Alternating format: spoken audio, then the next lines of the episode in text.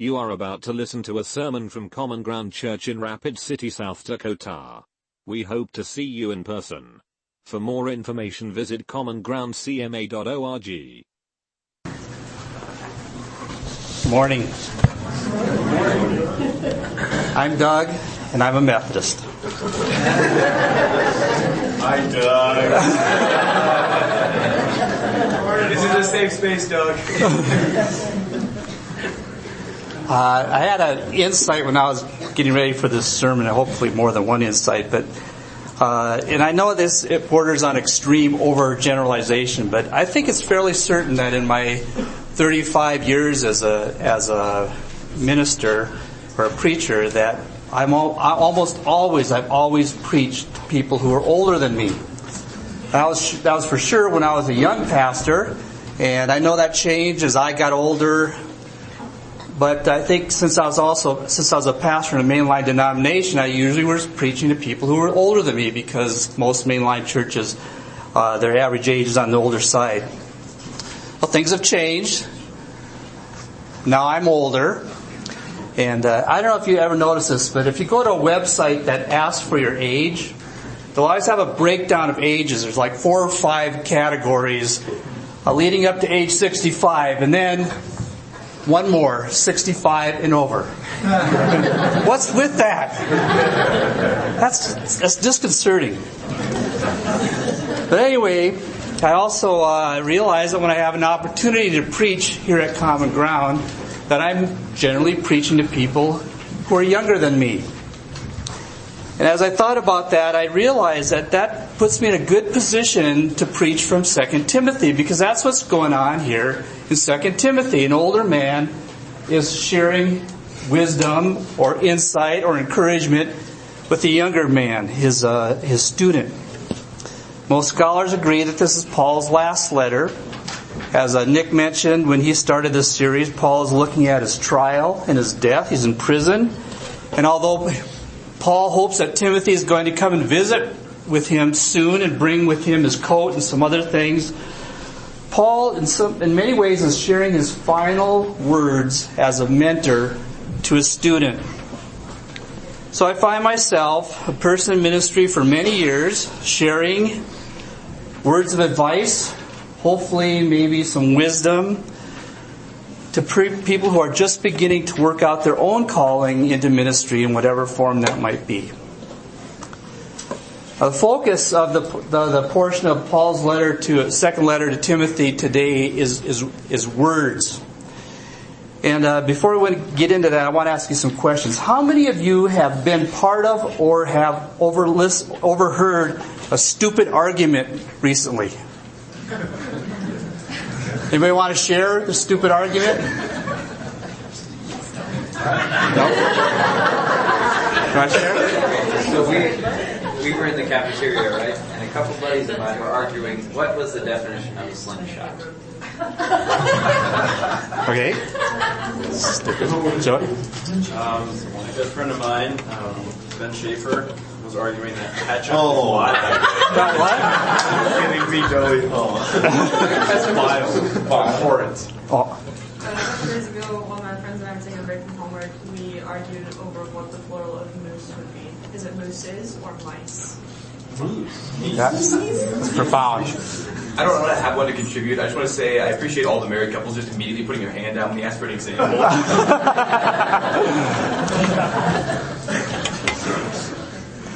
You know, I, I've been a part of some. I, I won't mention any names. There's some middle school students I had in my uh, car not too long ago.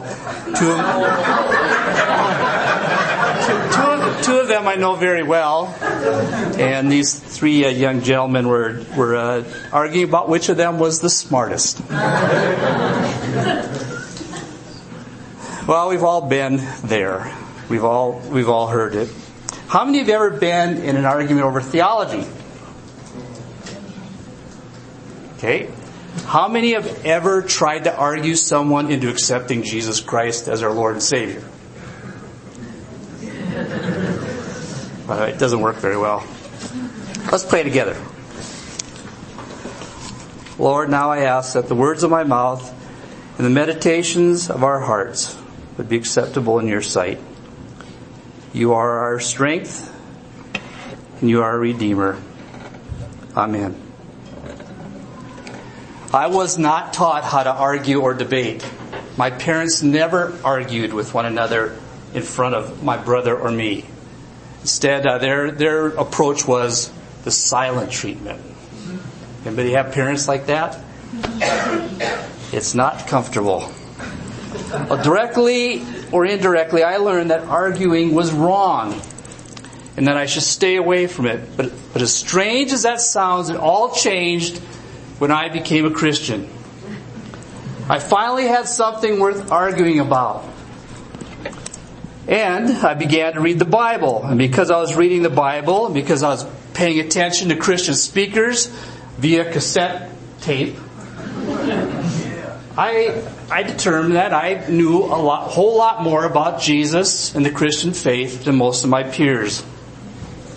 I was involved in a street ministry in Mandan, North Dakota called the Maranatha Coffee House. Most of us were high school, college age students. Most of us were all new Christians, and we were very, very passionate. We had our regulars, but we also had a lot of walk-ins from off the street, curious about what was happening. And one thing that helped a lot with that is because of our name, Maranatha Coffee House. I don't know if you know that term Maranatha, but it's an Aramaic phrase that's found in in uh, 1 Corinthians. It means the Lord comes. And unfortunately, uh, this is during the, the hippie days of the late 60s, early 70s. And Maranatha sounded enough like marijuana that uh, we had a lot of people come in who were curious about what was going on in our coffee house. We also had plenty of intoxicated walk-ins because we were, if you've ever been to Mandan, there's a lot of bars in Mandan. now, whoever they might be, we were, we were determined that whoever came into our coffee house on this particular night would leave that night as a follower of Jesus. And I can remember many late and frustrating nights going home after we had tried to argue someone into becoming a follower of Jesus. And then I got to seminary. At the time, uh, it was made up mostly of, uh, of, of young men who felt called into the local church ministry. And uh, during my first year, I was I was single. I was living in a dorm, so testosterone laden theological arguments were a daily occurrence. Although Asbury Seminary was a Wesleyan seminary, the student body was incredibly diverse. Again, this this was the Jesus Revolution days, and people were young people were getting saved all over the place. So we had Calvinists, we had Arminians, we had Charismatics, we had cessationists, we had fundamentalists, we had closet liberals, and all of us were right. And so we had some pretty serious arguments. I began local church ministry in 1978. And one of the first things I learned was that church arguments are often the worst and the most stupid. Because of ridiculous arguments, churches have split.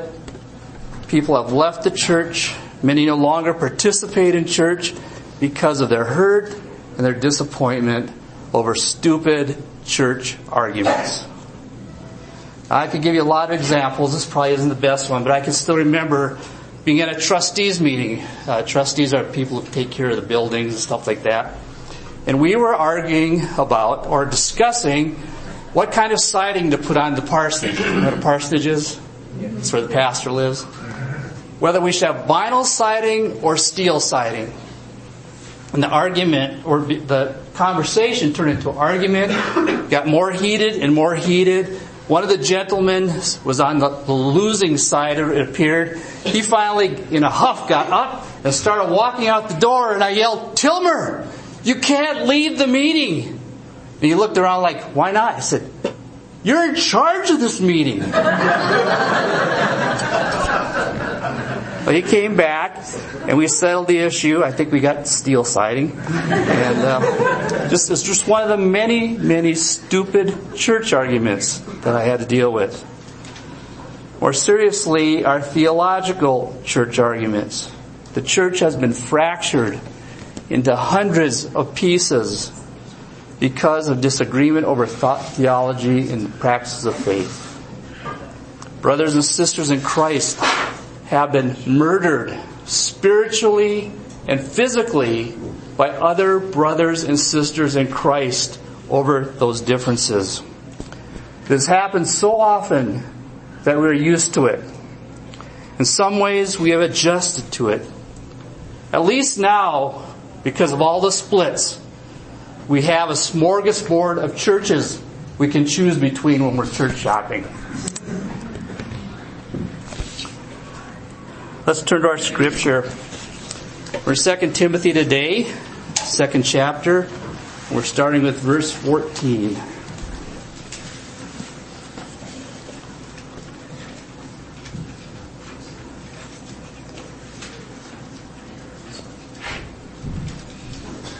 Keep reminding them of these things. Warn them before God against quarreling about words. It is of no value and only ruins those who listen.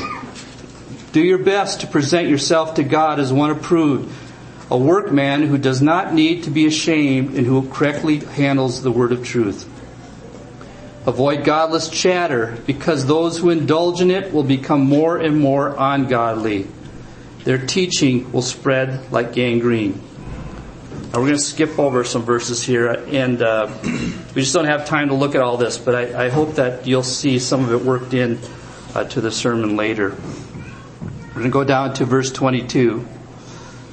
Flee the evil desires of youth and pursue righteousness, faith, love, and peace, along with those who call on the Lord out of a pure heart.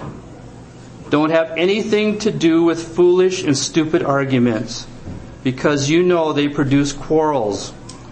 And the Lord's servant must not quarrel. Instead, he must be kind to everyone, able to teach, not resentful. Those who oppose him he must gently instruct, in the hope that God will grant them repentance, leading them to a knowledge of the truth, and that they will come to their senses and escape from the trap of the devil, who has taken them captive to do his will. This isn't the first time that Paul talks about foolish words with Timothy. In his first letter, which he wrote uh, just a couple or a few years earlier, he wrote things like this. This is Timothy uh, 1 verses uh, 3 and 4. It says, Stay there in Ephesus so that you may command certain people not to teach false doctrines any longer or to devote themselves to myths and endless genealogies such things promote controversial speculations rather than advancing God's work, which is by faith. And then in, in, that first letter in chapter 6, verse 3, if anyone teaches otherwise and does not agree to the sound instruction of our Lord Jesus Christ and to godly teaching, they are conceited and understand nothing. They have an unhealthy interest in controversies and quarrels about words that result in envy, strife, malicious talk, evil suspicions, and constant friction between people of corrupt mind. Why is this so important to Paul? Of all the things he could talk about in his final words as a mentor to a student, why does he spend so much time talking about foolish arguments? Well, the time, although the timeline is uncertain, many believe that Paul had his Damascus Road experience when he was about 30 years old, and that he wrote this letter some 30 years later as he came to the end of his ministry. I believe that Paul's need to argue, his participation in arguing, and his selectivity of what was worth arguing about had changed over those 30 years. It's a typical experience as we age and mature spiritually. We tend not to be as argumentative. We tend to be more selective about what we argue about. We don't take ourselves as seriously as we did when we were, when we were younger. I know there's exceptions to that. In fact, I know some exceptions to that. But I think it's fairly safe generalization. If you don't believe it, on Monday mornings we have old man's coffee. I won't. Well, at uh, I won't tell you where it's at because we really don't want you to come. But anyway, there's a bunch of old, old guys. Most of us are from the church. If you came and sat down with us, we never argue. We complain a lot, but we never argue. We're smart enough to know that if we did start arguing, it would not go in a good place. In 30 years of ministry, Paul has also seen the damage that foolish and wrong-headed arguments have done to the church. Drawing people away from Jesus Christ, taking people away from the real gospel, and he uses very strong language in, uh, in our scripture reading today. Depending on the version, we hear such phrases as wrangling over words, word fights, godless chatter, profane chatter, stupid and senseless controversies. Paul says that such behavior is serious. It ruins the lives of those who listen to it. Those who indulge in it become more and more ungodly it even destroys people's faith.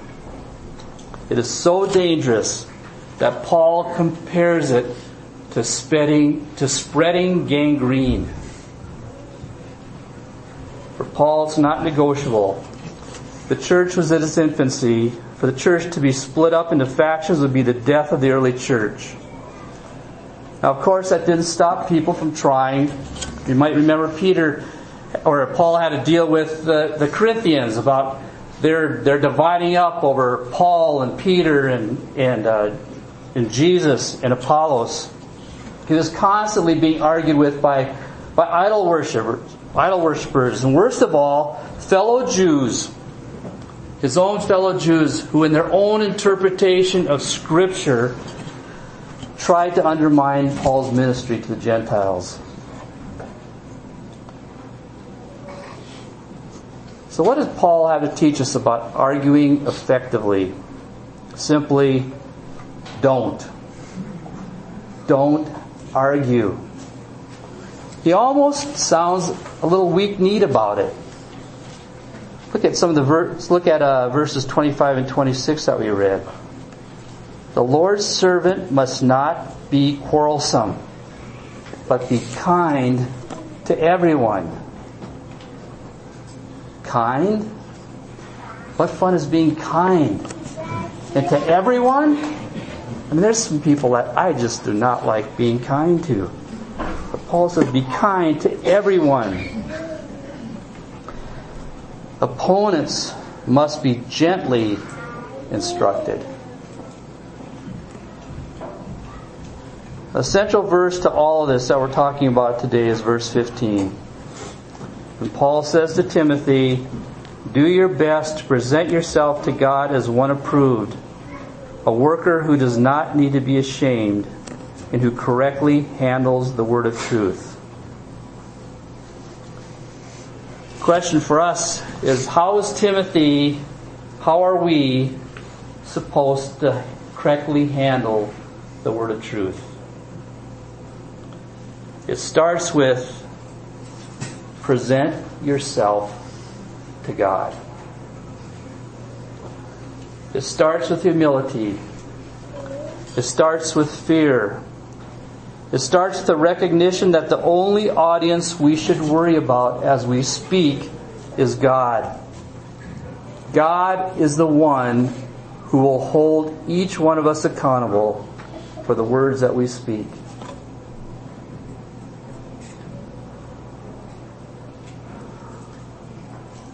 Here's some uh, advice from an old guy. Be cautious of people who say, and for please don't be one of these people who says, God told me to tell you.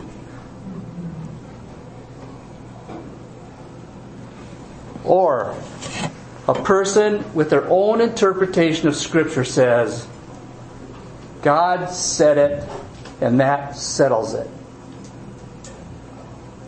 When we talk like that, we are treading on taking the name of the Lord your God in vain ground. Jesus God in the flesh, God fully revealed. I mean, this is, this is ironic. God in the flesh was continually being confronted by people who wanted to tell him what God was saying through the scriptures. One of Jesus' mantras was, You have heard it said, but I say to you. Time and time again, Jesus revealed that his people were missing the point in what they believed to be the words of God. Again, Paul says, correctly handle the word of truth. You know, words are powerful. Words can bring life, and words can bring death. James writes in his letter in uh, chapter 3 verse 7 that all kinds of animals, birds, reptiles, and sea creatures are being tamed and have been tamed by mankind, but no human being can tame the tongue. It is a restless evil, full of deadly poison. With the tongue we praise our Lord and Father, and with it we curse human beings who have been made in God's likeness. Out of the same mouth comes praise and cursing. And listen to what Jesus says about that. This is in Matthew 12, verse 33. Make a tree good and its fruit will be good, or make a tree bad and its fruit will be bad. For a tree is recognized by its fruit. You brood of vipers, how can you who are evil say anything good? For the mouth speaks what the heart is full of. A good man brings good things out of the good stored up in him and an evil man brings evil things out of the evil stored up in him. But I tell you that everyone will have to give account on the day of judgment for every empty word they have spoken. For by your words you will be acquitted, and by your words you will be condemned. Another way of saying handle the word of the truth, uh, word of truth correctly is make sure that you cut straight. It's a great biblical image. You might remember from uh, Hebrews where, where he writes, For the word of the God is alive and active, sharper than any double-edged sword. It penetrates even to dividing soul and spirit, joints and marrow. It judges the thoughts and attitudes of the heart. That's uh, Hebrews 4, 12.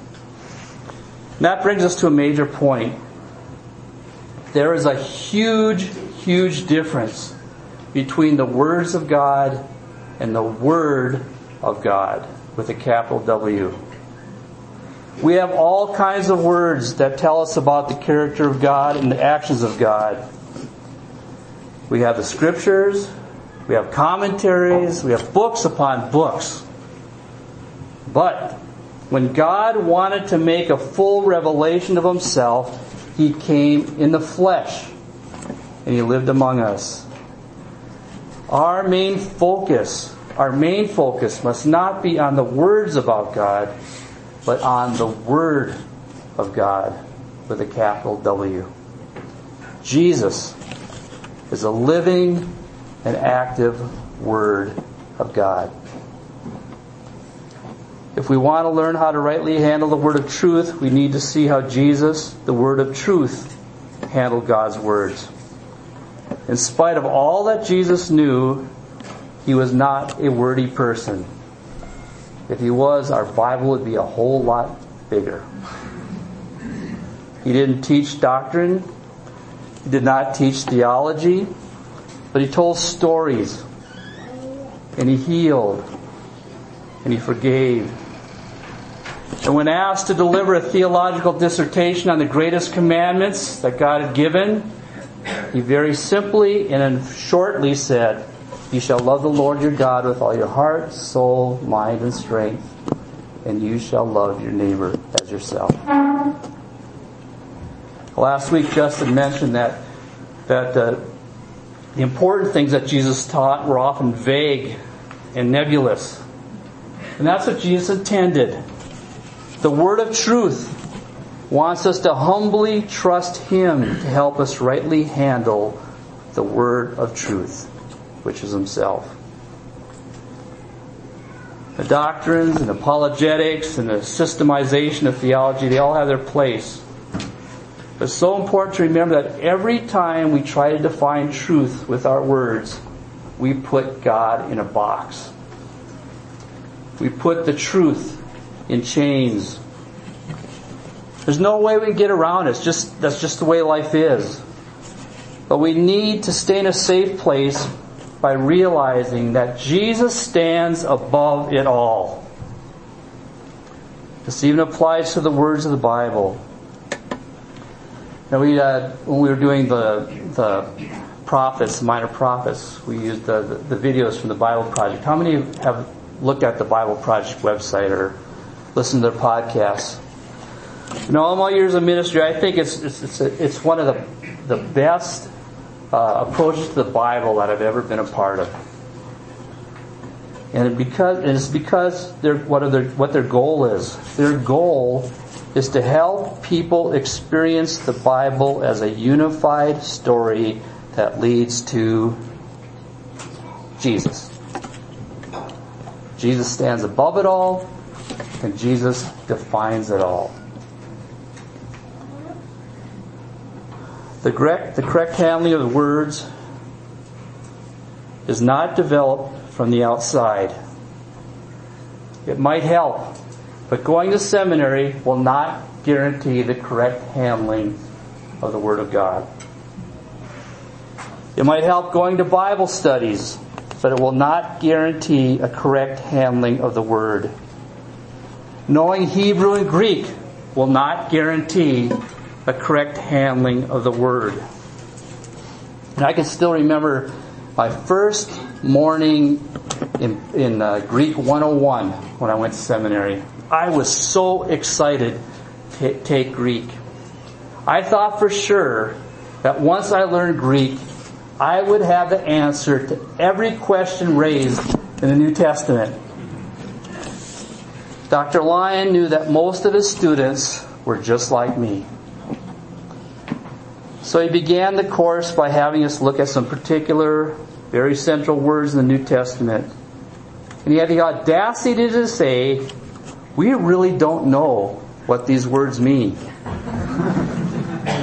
they have roots in other languages, and we just haven't figured it out for sure. And then he went on, students, just because you'll be learning Greek, you will not know it all. You need to learn and use Greek with humility and wonder, not with arrogance and superiority. Rightly handling the word of truth is not conformity to words about God. It's conformity to Jesus Christ. We need to get our attention off of words and focus on the Word. Our words are not going to change people's lives, but the Word will. It's a huge temptation for us as preachers. I've always taken the words that I speak from the pulpit very seriously, but there was a transition in my understanding as uh, the years went on of what that meant. I used to believe that was my words that were going to change people. And I get very frustrated and feel really bad when I didn't see that happening, like it was my fault somehow. I came to realize that while my words are very important, what is most important is that while the words are coming out of my mouth, the Word of God, the Spirit of Jesus Christ, is doing His thing the living Word of God. Only the living Word of God is what gets deep into men and women's souls and transforms them. As a district superintendent, uh, we had we had uh, bishops and district superintendents in the Methodist tradition, and uh, we'd come back after being out looking after our churches, and we, we talk about some of the arguments that are taking place, and some of the things that we were trying to to share with people and get them to to, to realize. And, and uh, the bishop would always say, "What reason has not put in someone's heart, reason will not take out. You know, there's some deep things in the hearts of men and women that come from all different kinds of places. And sometimes we are foolish enough to think that our words are going to get them out of their funk or get them on the right road or get them to realize what's really true. Our words cannot do that. We cannot reason people into changing. Only the Spirit of God can transform people. When it comes to one's elocution and or abilities of debate, one might be extremely talented. A gold or silver household article or extremely poor, a clay or wooden household article. This is in the scripture that we skipped this morning. But if you present yourself for use for the highest purposes, if you take into mind the fact that it's our words, but the word that does the work, then we'll be most useful to our Master, Jesus. You know, Paul never considered himself to be a good communicator he wrote to the Corinthians in the second chapter, verse 1. When I came to you, I did not come with eloquence or human wisdom as I proclaimed to you the testimony about God. For I resolved to know nothing while I was with you except Jesus Christ and Him crucified. I came to you in weakness with great fear and trembling.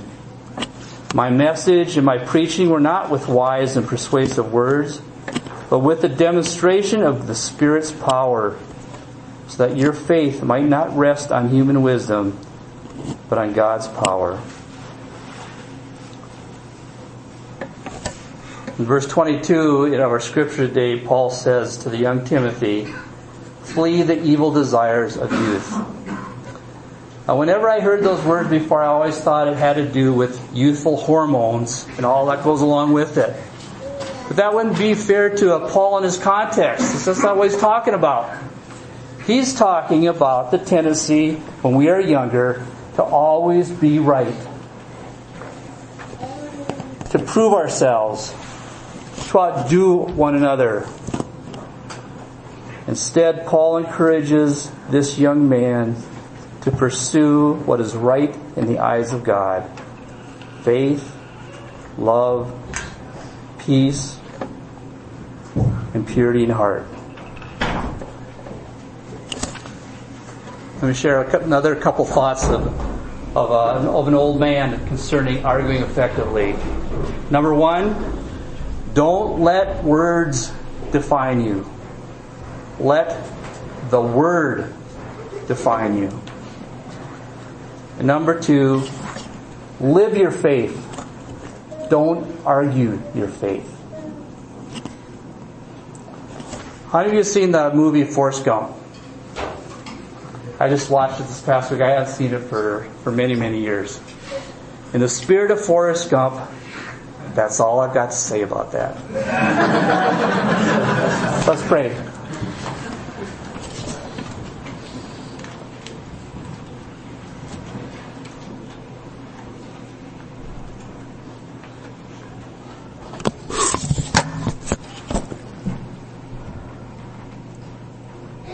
Heavenly Father, we thank you so much that you've entrusted yourself to us. Forgive us for the many, many times that somehow we feel that it all depends on us. That's our words that are going to change the world. That it's our arguments that are going to make the difference. When all the time we ignore the fact that it is only your word, your word in the flesh, that's going to change this world. So we give ourselves to you again as uh, young and old and ask that you'd help us to learn how to handle the word of truth correctly. Amen.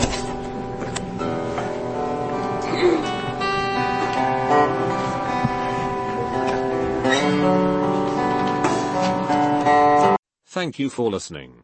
We hope you have been blessed. Please join us again at Common Ground Church.